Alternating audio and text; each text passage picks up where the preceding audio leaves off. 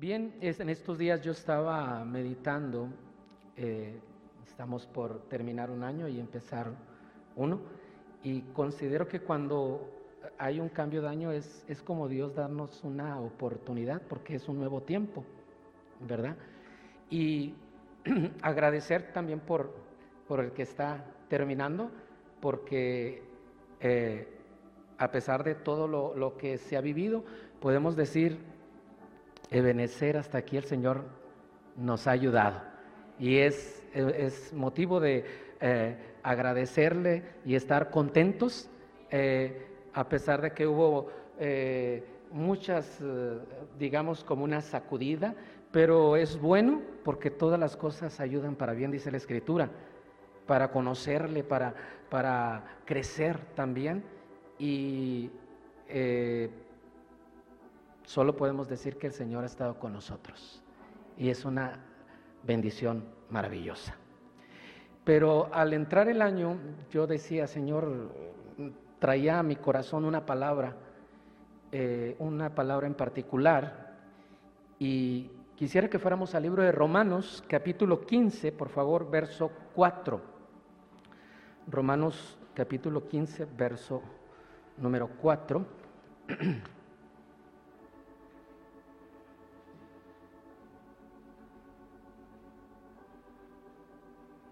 Gracias Dios.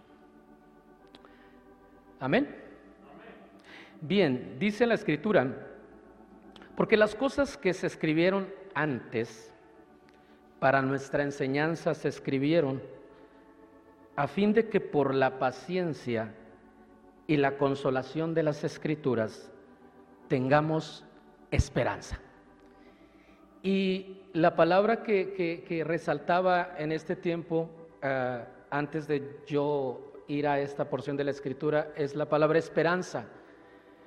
Y la palabra esperanza, según la concordancia Strong, significa cuerda, cordón, como estar adherido, apoyar, asegurar, anhelar. También significa esperar con gozo y estar confiado. Esas son algunas entre más significados que tiene. Y esta es la manera en que Dios quiere que nosotros desarrollemos la esperanza, es decir, estar eh, adheridos a Dios, es decir, estar agarrados de Él, es decir, como encuerdados con Él, amarrados, esa es la palabra y eso es esperanza. Ahora, hay otra manera de ver la esperanza que eh, voy a hablar también, pero Dios quiere que la veamos de esta forma, como estar adheridos a Él. Y al estar adheridos o al ver la esperanza de esta manera, nos trae recompensas. De hecho, el título se llama La esperanza que nos recompensa. Y este año, hermano, deberíamos de, el Señor nos está tratando de llevar a que tengamos esperanza, que, que, eh, al término de este estemos agradecidos y, y, queda atrás porque hay un nuevo tiempo y debemos de estar con esa esperanza adheridos al Señor para tener una recompensa de parte de Él. Eh, eh, esta es la manera que Dios quiere que desarrollemos la esperanza. Por ejemplo, el Salmo 71, verso 5, dice, porque tú, oh Señor Jehová, eres mi esperanza, seguridad mía desde mi juventud. El, el, Señor está diciendo aquí que debemos de poner nuestra esperanza en Él, que Él sea nuestra esperanza y que sea nuestra seguridad siempre. Eh, ese es el sentido eh, que Dios quiere que veamos la esperanza. Miremos la recompensa cuando nosotros esperemos, estamos esperando en Él. Hay una recompensa cuando nosotros estamos esperando. Salmo 18:30 dice de esta manera, en cuanto a Dios, perfecto es un camino y acrisolada la palabra de Jehová. Escudo es a todos los que esperan en Él. Escudo es a todos los que en Él esperan. O sea, aquí me está diciendo que si yo espero de esta manera, adherido, abrazado, amarrado a Él y confiando en Él, yo tengo una recompensa. Él se vuelve en un escudo para mi vida. Y el Señor quiere que este año nosotros, al empezar, eh, eh, desarrollemos esta esperanza sabiendo que hay una recompensa. Entre, eh, estoy citando solo alguna, en este caso como escudo, y es una gran recompensa tener al Señor como escudo, hermano. Es una bendición. Salmo 40, todos lo conocemos, ¿verdad? Dice el salmista David, pacientemente esperé a Jehová y se inclinó a mí y oyó mi clamor. ¿Qué recompensa? ¿Qué recompensa que el Señor se incline hacia nosotros y que, y que pueda estar atento a nuestro clamor? Ahora, si nos damos cuenta, la esperanza también implica una espera, un tiempo. ¿Sí? Y, es ahí donde, por eso dice, pacientemente esperé. Implica un tiempo. Es, importante que nosotros eh, aprendamos cómo desarrollar esta, esta esperanza. Isaías 40, 31 nos da también una recompensa. Estoy citando solo algunas, podríamos ver muchísimas. Dice, pero los que esperan a Jehová, tendrán que nuevas fuerzas. Y la verdad, necesitamos nuevas fuerzas. ¿No creen? Sí, porque de alguna manera todas las, situaciones que, que, pasan en la vida desgastan y necesitamos recobrar esas fuerzas. ¿sí? Y dice aquí, tendrán nuevas fuerzas. Y dice, no solamente tendrán nuevas fuerzas, sino se levantarán. Si se levantarán alas como las águilas. O sea, el Señor va, a recompensar y va a capacitar de esa manera. No, no vamos, no, ustedes yo creo que han, estudiado porque yo, he escuchado varios mensajes sobre las águilas y, aprendemos mucho. No me voy a detener en esto, sino en la recompensa de que el Señor eh, eh, nos renueva como las águilas, nos da fuerzas, etcétera. Dice, levantarán alas como las águilas, correrán y no se cansarán. No se cansarán. Pero si nosotros estamos eh, eh, desarrollando y creciendo en este tipo de esperanza, ¿sí? Dice, caminarán y no se fatigarán. Ahora, no así cuando hay una esperanza, quiero hablar de la otra esperanza, de la que eh, no debemos nosotros tener. No así cuando hay una esperanza basada en nuestros pensamientos. Porque no me vas a dejar mentir que nuestros pensamientos también hacen planes. Nuestros pensamientos también eh, eh, crean eh, circunstancias que, que en cierta manera se vuelven una esperanza. Pero el Señor no quiere este tipo de esperanza. ¿Sí? Eh, eh, hacemos planes, y tenemos nuestras propias expectativas y estas, este tipo de esperanzas, hermano, o este tipo de esperanza, lo que traen son ceguera espiritual, desilusión, traen fracaso y hasta molestia. Y quiero ver algunos ejemplos. Por ejemplo, Lucas 24, 21. Lucas 24, 21 es una historia que conocemos. Iban dos camino a Emaús, ¿verdad? Y ah, el Señor se acercó con ellos mientras ellos iban platicando. Y dice la escritura que no podían ver al Señor, ¿verdad? Sus ojos estaban velados, no podían verlo. Pero me llama la atención el verso 21. Fíjense la esperanza que ellos tenían. pero nosotros esperábamos que Él era el que había de redimir a Israel. Y ahora, además de todo esto, hoy es ya el tercer día que esto ha acontecido. Es decir, ellos crearon su propia esperanza. Y ese tipo de esperanzas, lo que, eh, si, si, leemos el pasaje, dice que el Señor cuando se acercó les dice, ¿qué pláticas son esas y por qué estáis tristes? Ese tipo de esperanza lo que ocasiona es que en lugar de que haya una recompensa de parte del Señor, ocasiona, como en este pasaje, tristeza. Y ustedes saben que el espíritu triste seca los huesos. Hay muchos ejemplos en la escritura. Segunda de Reyes, por ejemplo, 5.11. La historia de un general, ¿verdad? Naamán. Y en el verso 11 dice, si, lo, si vamos ahí, Segunda de Reyes 5, ustedes conocen la historia. Él también tenía un tipo de esperanza. Y dice, dice la escritura que ese tipo de, de esperanza lo que provocó en él fue enojo. Se enojó, ¿sí? Por, porque, eh, por esperar que se hiciera de acuerdo a como él lo planeó en sus pensamientos. Por eso es que hay ese tipo de esperanza nosotros no debemos de desarrollarla, al contrario, debemos pedirle al Señor que la extermine, porque e, eso no va a traer nada bueno a nuestras vidas. Sí, dice que Naamán se fue enojado.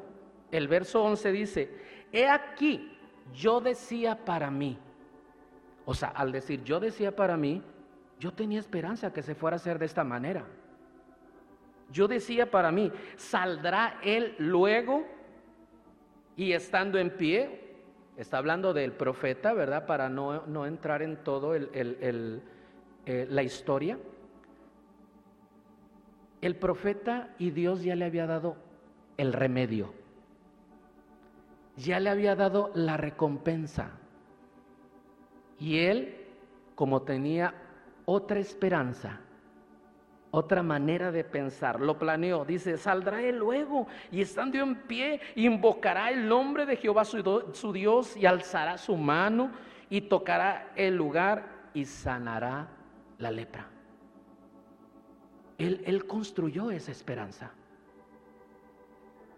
Y el Señor en su palabra nos dice cómo debemos desarrollar la esperanza. Si se dieron cuenta, en Romanos 15 nos dice el verso 4 con el que iniciamos, nos dice algo interesante aquí. Y nos dice que las cosas que se escribieron, ¿sí?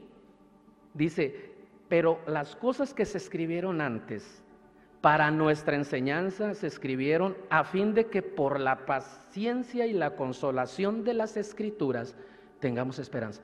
Entonces, este año, hermano, tenemos que ir a las escrituras con mayor énfasis. Tenemos que, que estar más arraigados con el Señor, más fuerte, porque va a haber una recompensa. ¿Cuántos lo creen? Siempre cuando hay esperanza, como el Señor la dirige, hay una recompensa, ¿sí? Para nuestras vidas. Y bueno, entonces el Señor quiere que nosotros crezcamos en esa área. La esperanza en Él, ¿verdad? Eh, quiere que crezca. Romanos 15, 13 porque la esperanza debe de ir desarrollándose. Es, como, como, como el, el atleta cuando está desarrollando ciertas habilidades. Es un ejercicio. Nosotros tenemos que ejercitar en las cosas espirituales también. Y por eso es que el Señor permite situaciones para que nosotros eh, podamos ser entrenados y que se desarrolle en nosotros ciertas áreas, como en este caso la esperanza. Romanos 15, 13 dice, y el Dios de esperanza desde ahí debemos de partir. Nuestro Dios es un Dios de esperanza. Y el Dios de esperanza nos llene de todo gozo. Aquí está un secreto importante. Debemos de gozarnos, hermano. Hoy nos hemos gozado. Y que este año sea más. Dice, dice, de todo gozo y paz. Debemos de buscar esa paz. Es importante. Dice, y creer. dice, y, y paz en el creer. Para que abundéis en qué? En esperanza por el poder del Espíritu Santo. Entonces, si nosotros estamos eh, en, comunión con el Señor, estamos eh, en la presencia del Señor, el Espíritu de Dios nos está llenando, una de las cosas que hace es que, que abunde en esperanza en nuestras vidas. Y cuando vengan las circunstancias, ¿verdad? Como en el caso de Naamán, como en el caso de, de los de Camino de Maús, porque si analizamos la escritura, el Señor tuvo que, eh, eh, a los dos de Maús, dice que empezó a abrirle las escrituras. ¿Para qué? Para que ellos tuvieran esperanza. Porque ellos habían fabricado otra esperanza. Y es importante que nosotros crezcamos en la esperanza que viene de arriba, de los cielos.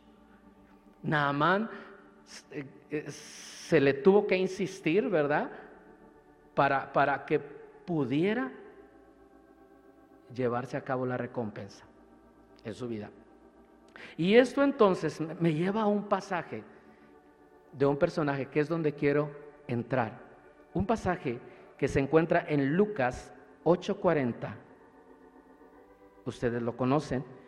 Y este hombre esperó este hombre esperó en el Señor y hubo una gran recompensa. Y el Señor quiere que este año nosotros seamos esos que este año esperemos en el Señor. Esos que, que, no importa el tiempo que el Señor eh, use para, para, desarrollar, no importa eh, eh, lo que atravesemos, Él quiere que nosotros desarrollemos esa esperanza en nuestras vidas. Eh, ustedes tienen versión 60 eh, y, yo quisiera, bueno, voy a leer la versión 60 también, solo algunas cosas voy a usar las Américas.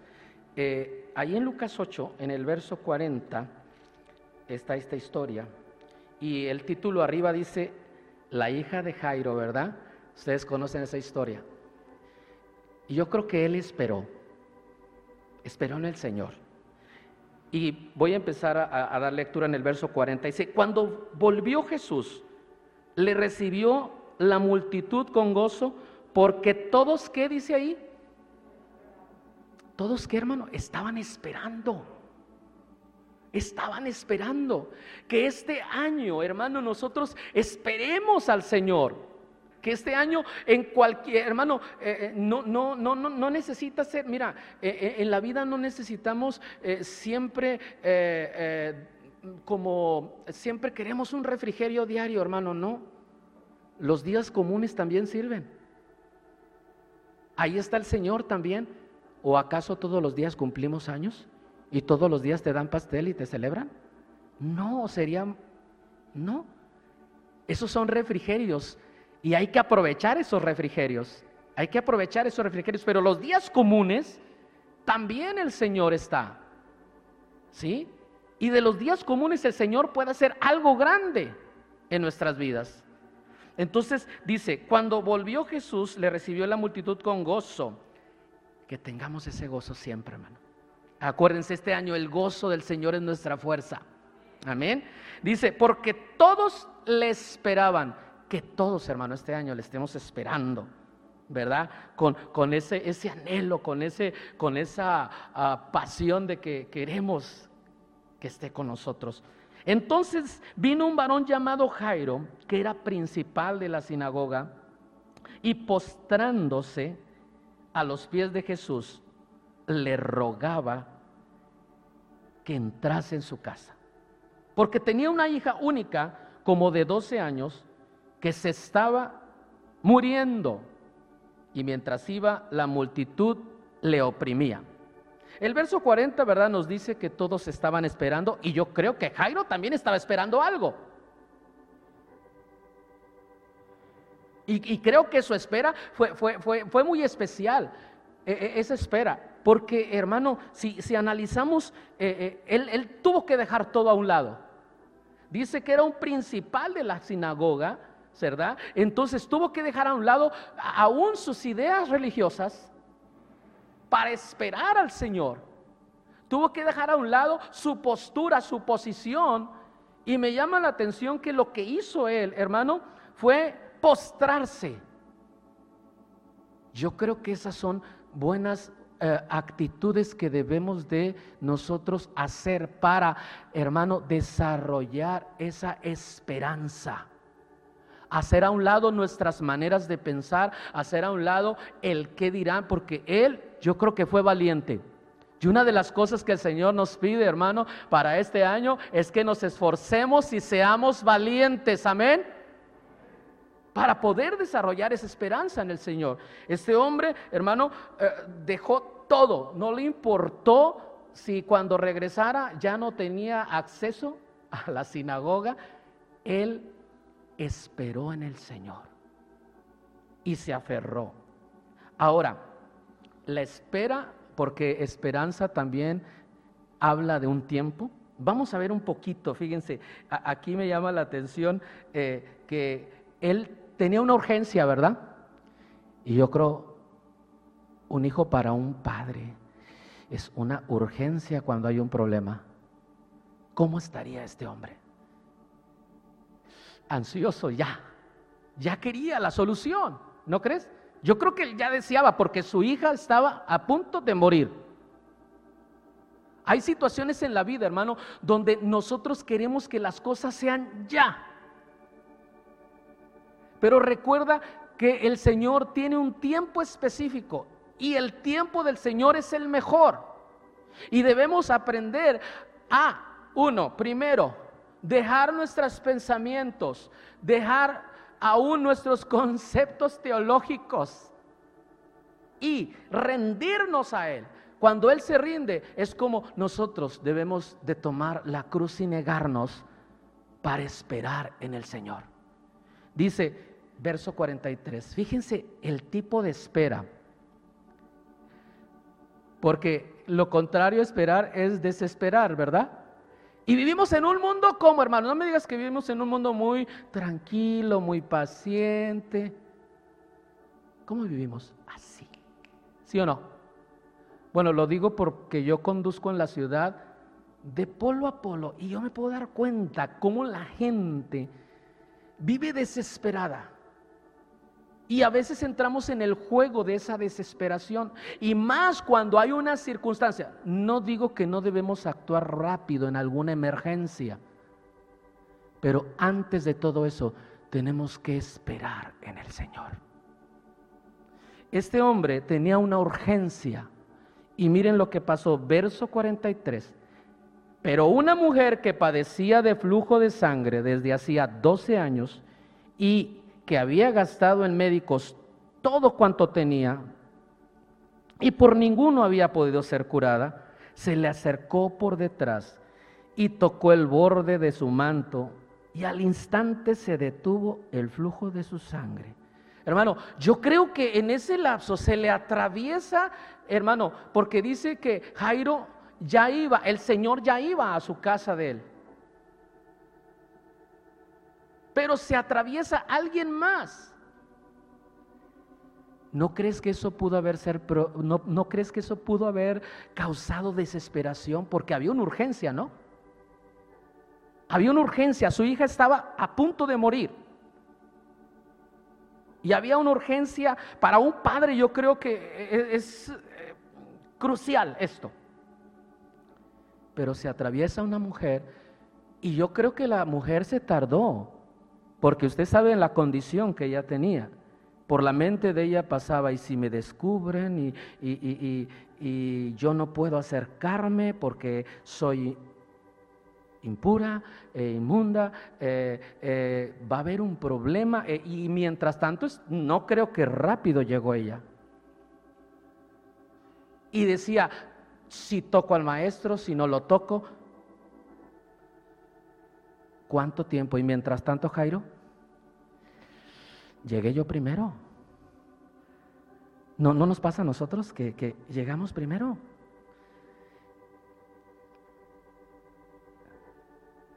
Este año el Señor quiere que aprendamos a esperar en Él.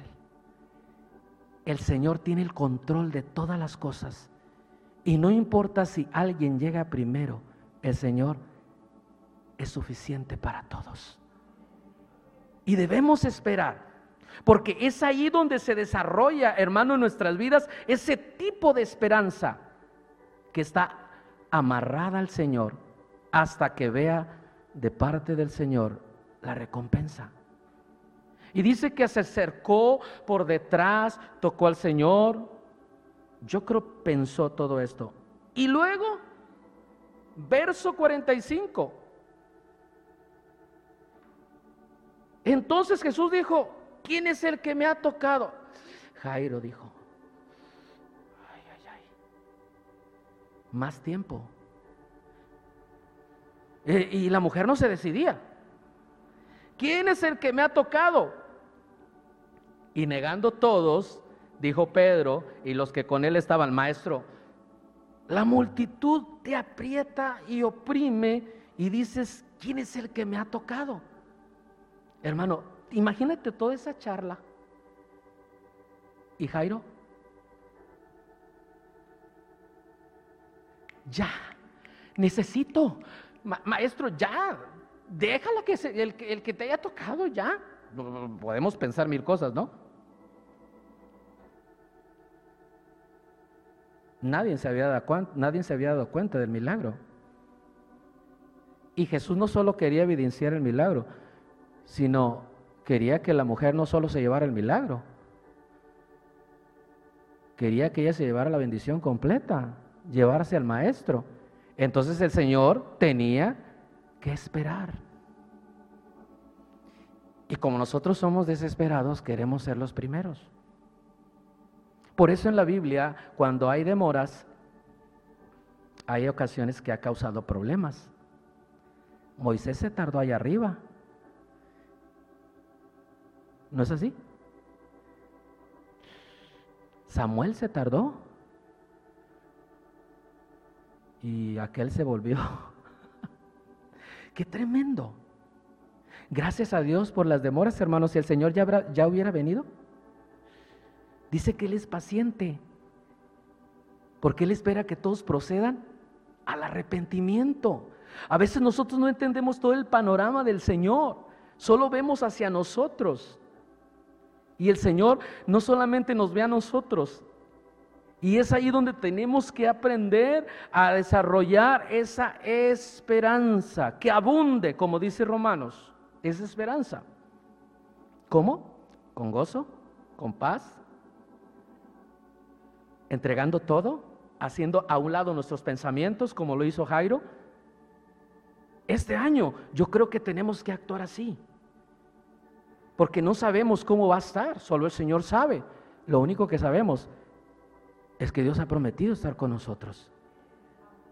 Y Él quiere que nosotros seamos esa clase de, creyentes que sepamos esperar en Él. Dice que entonces, hermano, cuando el Señor dijo, alguien me ha tocado porque yo he conocido que ha salido poder de mi hermano, todavía el Señor está hablando y Jairo Entonces cuando la mujer vio que no había quedado oculta, o sea, hasta que ya se, se vio descubierta, ¿cuánto tiempo crees que pudo haber pasado? Porque yo creo que estaba ella en juego, digo no digo, porque dice que había, ya cuando la mujer vio que no había quedado oculta, vino temblando y postrándose a sus pies, le declaró delante de todo el pueblo por qué causa le había tocado y cómo al instante había quedado, había sido sanado. Hermano, dio su testimonio. y luego si es de aquellos testimonios que abren la puerta, se suben al camión, bajan del camión y saludan a no sé quién, yo les digo, ay hermanos, por favor, ¿qué pasó ya? Porque hay unas hermanas en la iglesia que le digo, hermano, por favor, lo que hizo el Señor, nada más, nada más. Porque ya después en lugar de testimonio, hermano, de... entonces no sé si esta mujer ha de haber sido como las de mi congregación. que bueno, estamos aprendiendo. Amén. ¿Sí? Entonces, Jairo ha de haber estado o comiéndose las uñas o no. Yo creo que él estaba desarrollando esa esperanza. ¿Sabes que a veces los momentos nos pueden hacer abortar e, e, e, ese, ese, ese plan del Señor en nuestras vidas? Yo no sé si, si esto que ha pasado este año ha ocasionado a nivel global que muchos hayan abortado el seguir o no sé. Hermano, gracias a Dios que estamos aquí. No fue por nosotros, no fue porque tengamos mucha fe, no fue porque somos especiales, es la gracia del Señor sobre nuestras vidas. Solo tenemos que pedirle que nos ayude a desarrollar ese tipo de esperanza. Él estaba esperando. Entonces, hermano, dice, cuando ah, ya la mujer eh, ah, ya no tuvo más salida, ¿verdad? Eh, le contó todo y el verso 48 dice el Señor y le dijo, hija, tu fe te ha salvado, ven paz. Ah, le faltaba eso. Y Jairo tenía que esperar.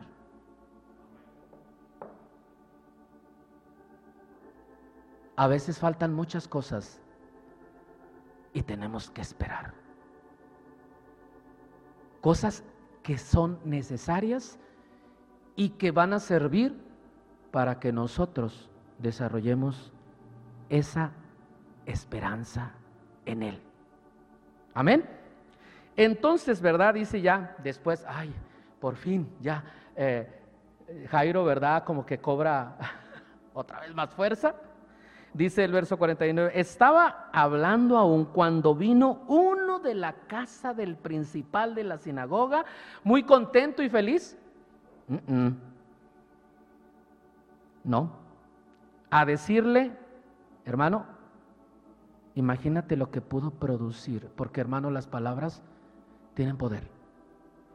Dice, tu hija ha muerto, no molestes más al maestro. Hermano, este año van a pasar cosas donde parece que se están deshaciendo las cosas. No, no, no, no, no. El Señor quiere que sigamos esperando. El Señor quiere que abundemos en esperanza. Y la única manera es como lo hizo Jairo, pegado al Señor. Porque si no hubiera estado pegado al Señor, hermano, y le dan esa noticia, no hubiera una respuesta del Señor.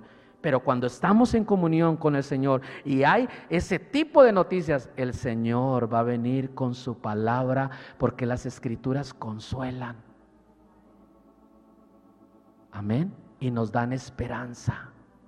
Entonces dice, cuando, cuando recibe la noticia, inmediatamente, oyendo Jesús, le respondió, no temas, cree solamente ¿Y qué dice? Y será salva. ¿Sí? ¿Tú crees? Siguió desarrollando esa espera.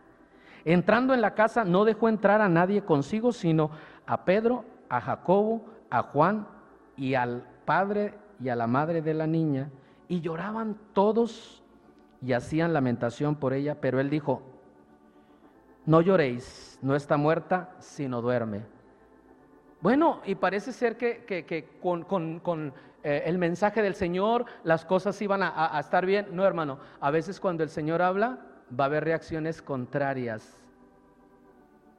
¿Sí? Dice, y se burlaban de él sabiendo que estaba muerta.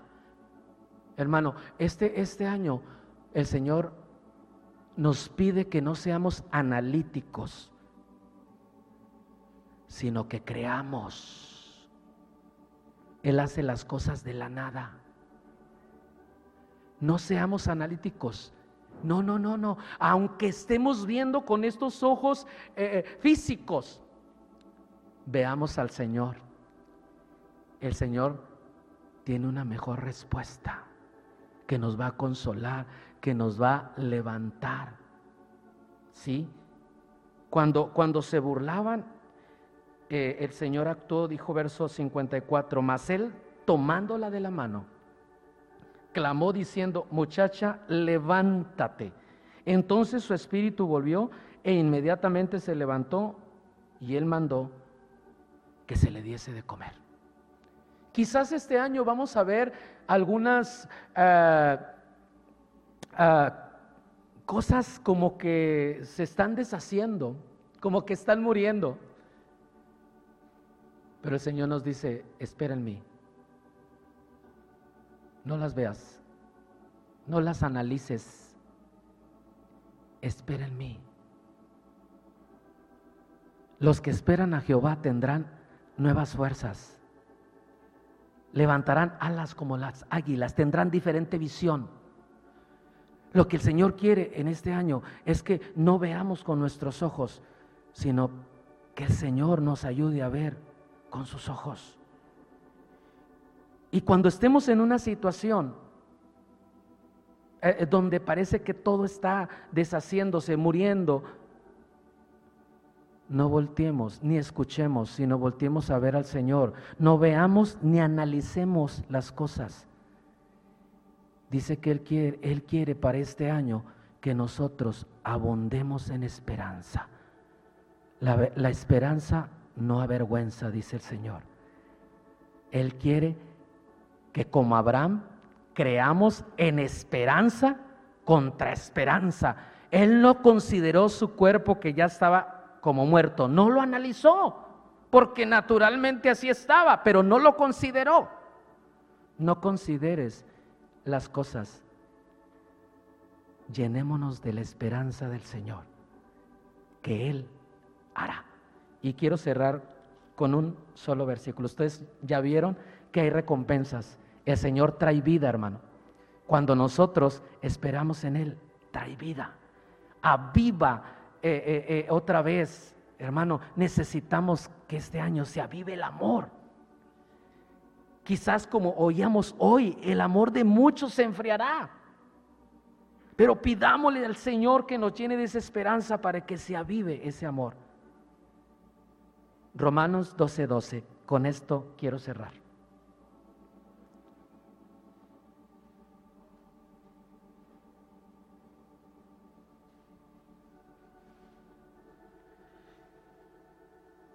¿Y por qué no lo leemos todos a una voz, les parece? Hermano, no sé si mm, va a pasar a orar o... ¿Sí? ¿Oro yo? Entonces, nos ponemos de pie, ¿qué les parece? Y tengamos esta lectura. Gozosos, ayúdenme, gozosos en la esperanza, sufridos en la tribulación y constantes. ¿Cómo empieza? Con gozo. Hermano, que la esperanza sea un gozo, un gozo, porque no es la esperanza que nosotros construimos, es la esperanza del Dios de esperanza, fluyendo en nuestras vidas por su Espíritu. Este año nosotros podamos desarrollar esta esperanza y sepamos que hay recompensas para nuestras vidas el Señor las tiene preparadas para cada uno de nosotros y para su iglesia. Oremos, ¿les parece? Padre, te damos muchas gracias en esta noche hermosa. Nos hemos gozado alabándote, adorándote, Señor. Nos hemos gozado en el tiempo de profecía hablando a nuestras vidas, Señor. Y hoy solo hay una palabra que resalta en, este mensaje y es esperanza. Ayúdanos, Padre, a ir a tu palabra, como dice Romanos, que vayamos a las cosas que se escribieron antes, porque ahí, Señor, eh, tú tienes eh, la consolación en las escrituras para que tengamos esperanza. Señor, Padre, ayúdanos a no construir, a no a que nuestros pensamientos no estén construyendo ni tengamos ideas de construir, Señor, sino que vayamos a tu palabra. Señor, ayúdanos porque hay recompensas. Tu palabra nos dice que al esperar en ti, tú eres escudo para nosotros. Ayúdanos a si hay lapsos de tiempo que seamos como David, pacientemente esperando a ti. Y tú te inclinarás y nos escucharás el clamor. Señor, ayúdanos este año. Y te damos gracias por el que pasó porque hasta aquí nos has ayudado. Señor, gracias, gracias por todo lo que pasó. Señor, pero ahora que empieza, que estamos a punto de empezar uno nuevo, tú estás esperando que nos agarremos de ti, esperando en ti siempre, por tu Hijo Jesús. Amén.